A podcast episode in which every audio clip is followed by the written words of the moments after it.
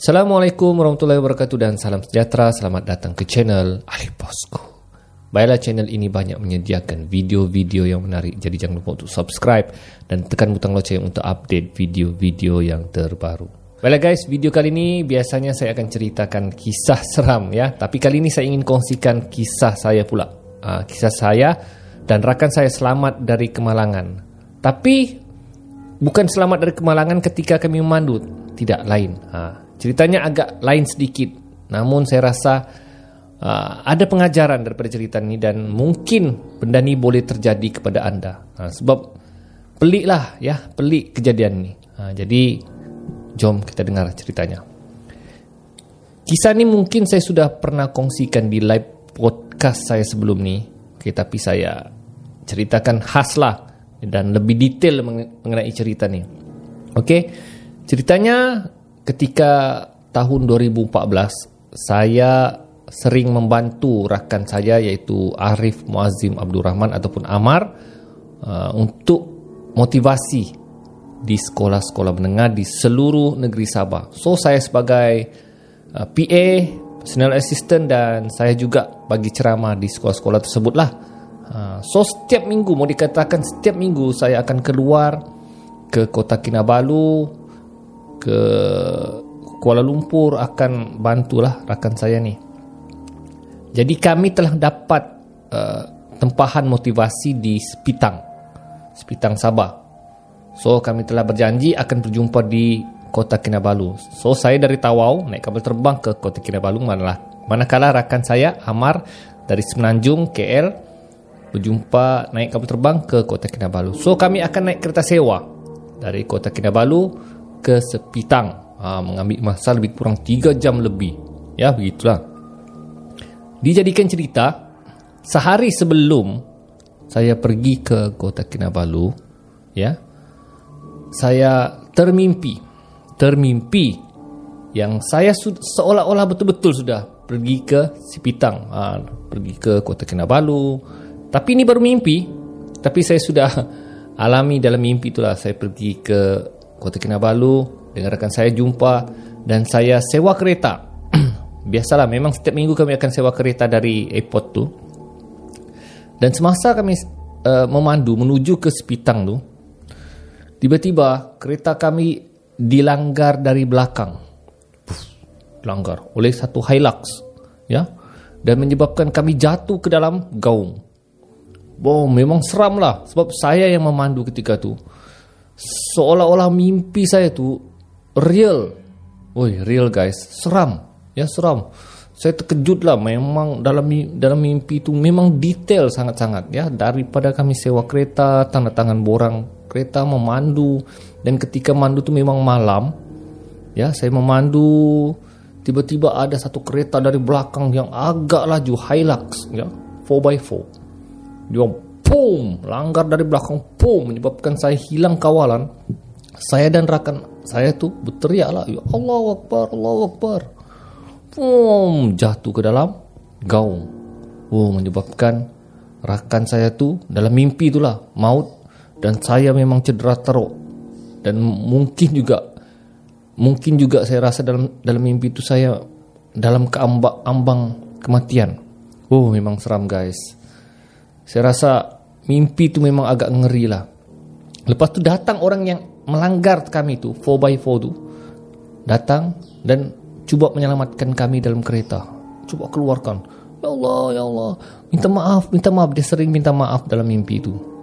Dan dalam mimpi itu, dia cakap, dia cakap, minta maaf, minta maaf.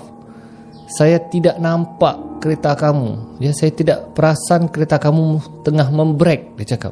Sebab dia kata lampu brek kereta kamu mati. Oh, maksudnya kereta sewa yang kami sewa tu, lampu brek dia tidak hidup. Ya, tidak hidup. Jadi dia tidak perasan kami di depan tengah break, so dia pun langgar dan menyebabkan kami aksiden. Oh, saya menangis, menangis, menangis yang teresak-esak lah ya dalam mimpi itu. Dan saya berada dalam kesakitan yang amat sangat dan saya sedih. Rakan saya yang di sebelah saya meninggal. Oh, macam betul guys, macam betul. Dan bila saya dalam kesakitan, kesedihan dan ketakutan, tiba-tiba saya tersedar dari mimpi. Yang Allah Akbar. Saya cek, rupanya mimpi. Ya, saya tengok keadaan badan saya tidak cedera dan saya bersyukurlah benda benda itu adalah mimpi. Dan saya terfikir kenapa saya bermimpi sedemikian, dan saya berfikir saya takut benda itu betul-betul terjadi, sebab bila saya bangun hari tersebutlah adalah hari saya ke Kota Kinabalu. So saya teringatkan satu hadis Nabi. Hadis Nabi Nabi Muhammad sallallahu alaihi wasallam, sekiranya kita mimpi yang buruk, okey, kalau boleh jangan kongsikan, ya, jangan kongsikan kepada orang ramai kalau kita mimpi buruk. Kalau kita mimpi baik, kita boleh kongsikan.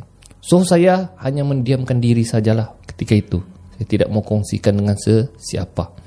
Dan saya masih terfikirkan mimpi saya tu. Saya takut mimpi saya tu menjadi realiti. Namun ada satu clue yang saya dapat. Yang saya dapat adalah punca kami aksiden dalam mimpi itu adalah kereta tersebut. Dan lampu brek kereta tersebut rosak. Itu kunci yang saya dapat. So, uh, selepas pulang sekolah, saya petang tersebut terus ke Kota Kinabalu. Uh, saya, sekitar jam lima, jam enam itu saya sampai. So, rakan saya, Amar, sekitar jam tujuh malam gitu sampai di Kota Kinabalu. So, kami jumpa. Selepas lebih kurang kami jumpa, kami makan malam dan menyewa kereta. Okey, sewa kereta. Sewa kereta di airport tu lah, sebab di airport tu uh, dia ada sewa kereta murah dan ada, kata orang, ada insurans lah. So in case kalau ada apa-apa terjadi, kau boleh claim. Ya, uh, in case kereta tu kereta sewa tu rosak, uh, mereka boleh tukar dan mereka boleh claim lah, ya. Jadi, jadi kami ambil sewa kereta di airport tu lah. So saya masih terfikirkan kejadian semalam tu, yang mimpi saya semalam. Dan pada hari kejadian yang masa saya di Kota Kinabalu tu, situasi sama. Baju yang rakan saya pakai tu, Amar tu, sama. Ya. Dan kata orang sebulat samalah situasi yang dalam mimpi tu dengan apa yang dialami pada hari tersebut. Tapi saya masih tidak ceritakan dengan rakan saya. Saya masih Uh, simpan cerita tersebut. Tapi situasi itu sama dengan dalam mimpi saya. Kata orang deja vu lah, deja vu. Tapi saya hanya diam dan masih berdebar-debar. So saya ambil, kami ambil kereta sewa dan saya berharap, uh, saya ingat dalam mimpi itu kereta sewa yang kami pakai kereta Proton Saga warna putih, uh, Saga apa G S L, S G L, saya kurang pastilah, tapi Proton Saga warna putih. So saya berharap bukan Proton Saga putih itu yang kami sewa, yang yang diberi kepada kami. Ya, sebab saya uh, masa tu saya mention juga saya nak Myvi, ya. Oh, dia cakap kami cubalah bang, dia cakap, ya, tukang kereta sewa tu. Dan bila sampai kereta sewa tu, guys, kereta Proton Saga yang jenis baru punya tu, warna putih, guys. Warna putih. Fuh, betul-betul parking. Saya tengok, uih, kereta ni sama dengan apa yang saya dalam dalam mimpi saya. Dan kereta itulah yang aksiden dengan kami. Saya terkejut. So rakan saya ni pun, Amar ni, suruh cepat-cepat kemas lah, sebab masa tu sudah sepuluh malam. Ya, sepuluh malam. So kami perlu bertolak ke Sepitang untuk menginap di sana sebelum motivasi pada esok hari. So suasana, suasana tu sama. Pada waktu malam, kereta Proton Saga putih yang jenis baru, dan memang situasi tersebut sama. So saya sudah berdebar, ya, berdebar-debar-debar. Jadi saya tegur rakan saya, Amar. Mar, saya cakap, uh, cuba kau on kereta tu, kau tekan brake. Aku mau cek uh, lampu brake belakang. So rakan saya, Amar ni, terkejut, sebab sebelum ni saya sewa kereta, saya tak pernah cek brake kereta, tak pernah cek, tak pernah, ya. Nah, tiba-tiba hari tu saya suruh rakan saya pandu, dia tekan brake, saya cek brake lampu belakang kereta. Jadi saya, rakan saya terkejut, ah, cek, eh, kena, kenapa mau cek? Kau tekan dulu, kau buat dulu. So rakan saya pun dia on kereta dululah. Nah, biasanya saya yang memandu, tapi hari tu saya mau cek dahulu brake kereta. Jadi saya akan saya on dan dia tekan brake. Dan bila saya cek brake lampu kereta tu, guys, memang brake lampu kereta tersebut rosak. Fuh guys, meremang bulu roma saya selepas saya betul-betul kereta Proton tu lampu brake dia mati. Saya terkejut. Allahu Akbar, astagfirullahalazim. Ya. Macam mana situasi tersebut betul-betul berlaku? Brake kereta yang kami sewa tu rosak. Ya, wuih, saya cakap betul ke apa yang saya mimpi ni kan? So saya bagi tahulah dengan uh, tuan owner kereta sewa tu. Saya cakap saya nak tukar kereta, saya tidak nak kereta ni sebab brake rosak, saya takut in case apa-apa terjadi, lagi-lagi malam kami mandu rosak. So owner kereta tu pun, oh ya bang, kalau begitu bang kita tukar ke Myvi. ha. So tapi bang, Myvi tu perlu diambil di satu kawasan. Saya tidak kisah walaupun kena tukar kereta, tapi saya nekat nak tukar. Saya cakap, saya cakap saya nak tukar, ini demi keselamatan lah saya cakap. Tapi walaupun kena pergi ke sesuatu tempat, uh, saya nak juga. So rakan saya pun yang, ah Hilip, kita, kita dah lambat ni, dia cakap.